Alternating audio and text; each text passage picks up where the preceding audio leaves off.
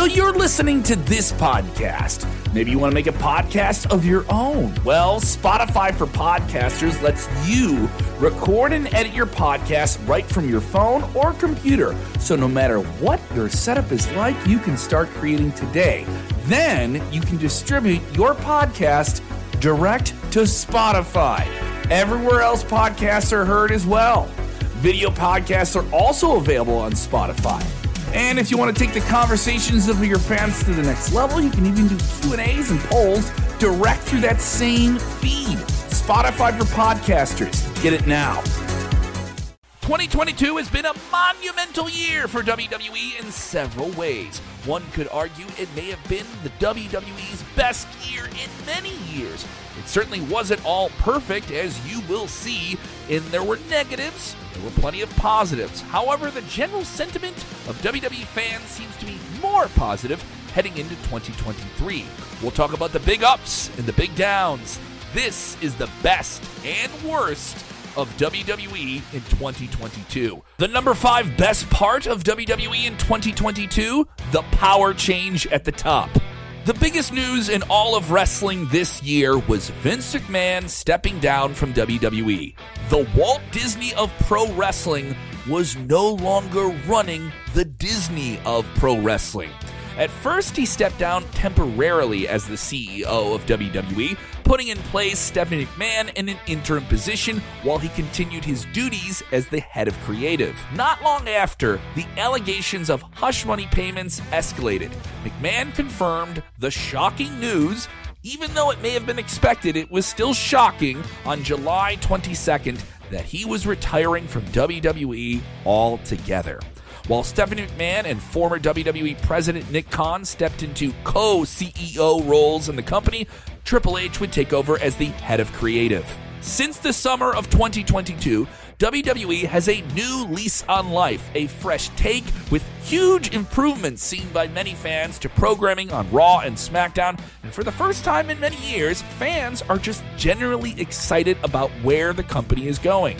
And these same fans are attributing all of this positive energy to Triple H being the head of creative, bringing back beloved superstars like Bray Wyatt and many, many more, and possibly just giving us a more focused presentation on TV. Number five worst Sasha Banks and Naomi leave WWE.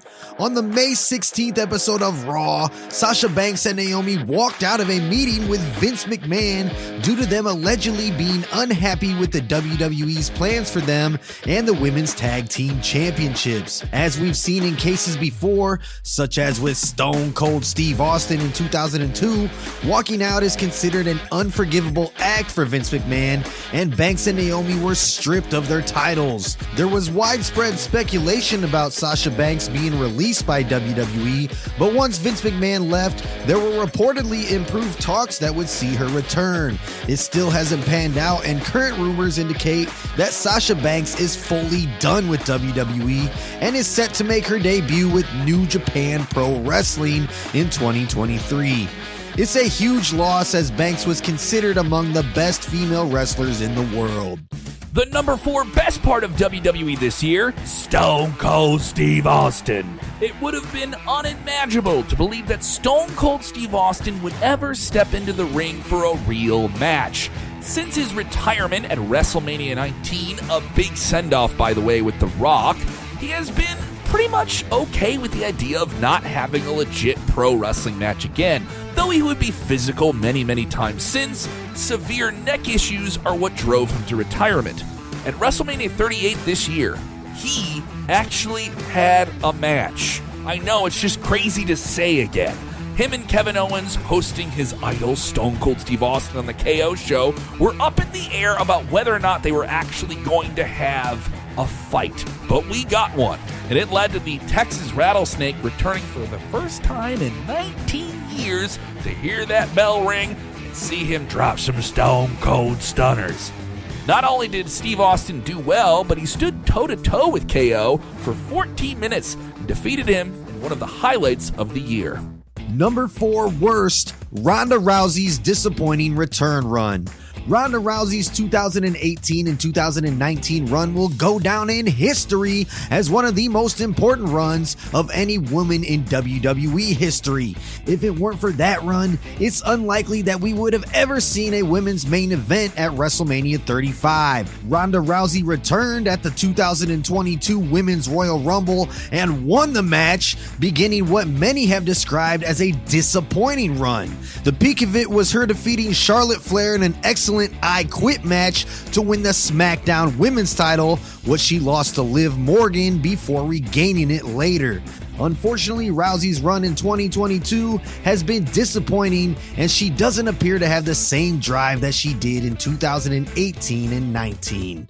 The number three best part of WWE? Cody Rhodes' return. In retrospect, a magical series of matches and moments that Cody Rhodes created in this calendar year lasted only a few months and were really just between him and Seth Rollins.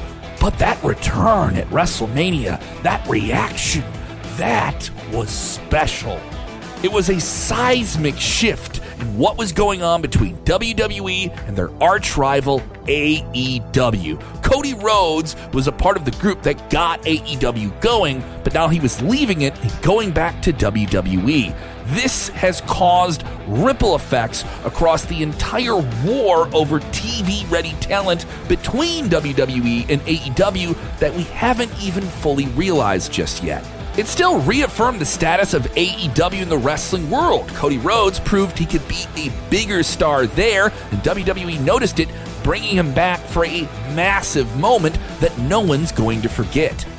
This entire run has positioned the American Nightmare as possibly the biggest babyface in WWE going into 2023. Fans are still talking about Rhodes being one of the only legitimate stars that could dethrone Roman Reigns.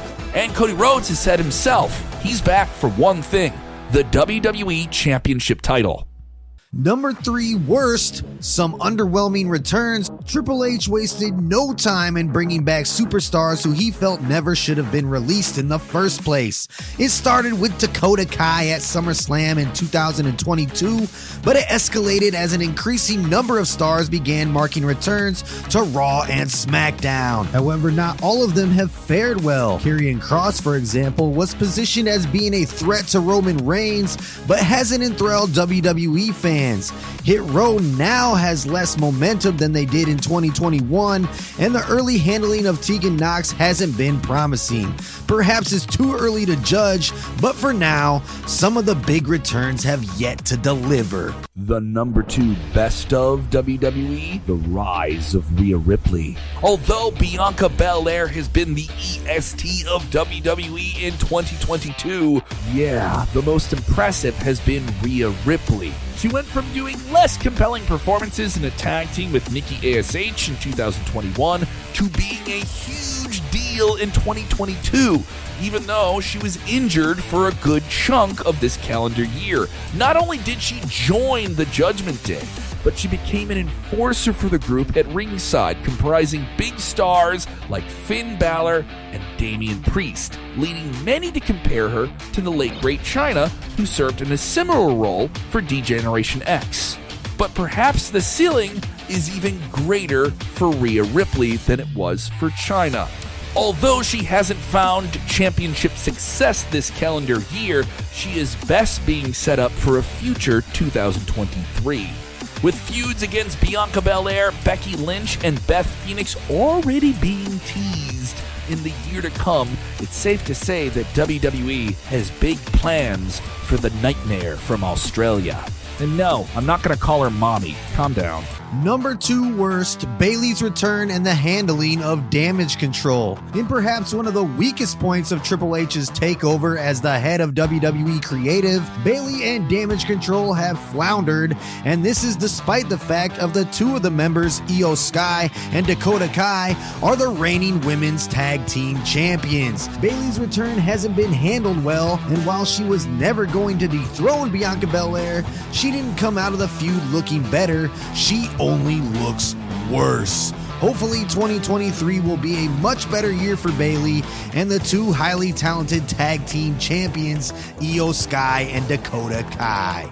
and the number one best part of WWE in 2022 Sami Zayn breathing new life into the bloodline. At the very successful Clash at the Castle 2022 in the UK, diehard wrestling followers were questioning why WWE decided not to pull the trigger on the Scottish warrior Drew McIntyre to dethrone Roman Reigns as one of the longest reigning WWE champions of the modern era. The consensus seemed to be that the Bloodline faction built around him and that entire story had grown just a little bit stale after two years. All of these same critics were either silent or changing their tone when Sami Zayn introduced a whole new element of fun to the bloodline, becoming an honorary Uce in a moment that was watched by millions on television and millions more on the internet. His role has been so pivotal that he single handedly turned what was becoming a less than edgy storyline into the hottest angle in all of professional wrestling. It'll be interesting to see where it goes. Does Sami Zayn stay with the bloodline? Does he turn? What's going to happen? And how does this all play into what happens with Roman Reigns and the Usos? It doesn't just make one character interesting, it makes them all interesting at the same time. Sami Zayn may have spent his WrestleMania performing in a very fun mid card comedy match with jackass Johnny Knoxville, but now he's at the top of the card with Roman Reigns. Number one worst world title unification, leaving Raw without a WWE champion. One of the good parts of the brand split is that it not only allows more superstars to shine, but it also gives two superstars at any point in time the opportunity to become world champion. It seemed like a short sighted decision to make the main event of WrestleMania 38 a world title unification match just so that the WWE could hype the sixth match between Roman Reigns and Brock Lesnar as the biggest WrestleMania match of all time. The issue is that it left Raw without a world champion for over half a year now. There is still confusion over how WWE plans to separate the titles again, as it would involve Roman Reigns having to lose before WrestleMania 39, something that fans just don't see happening.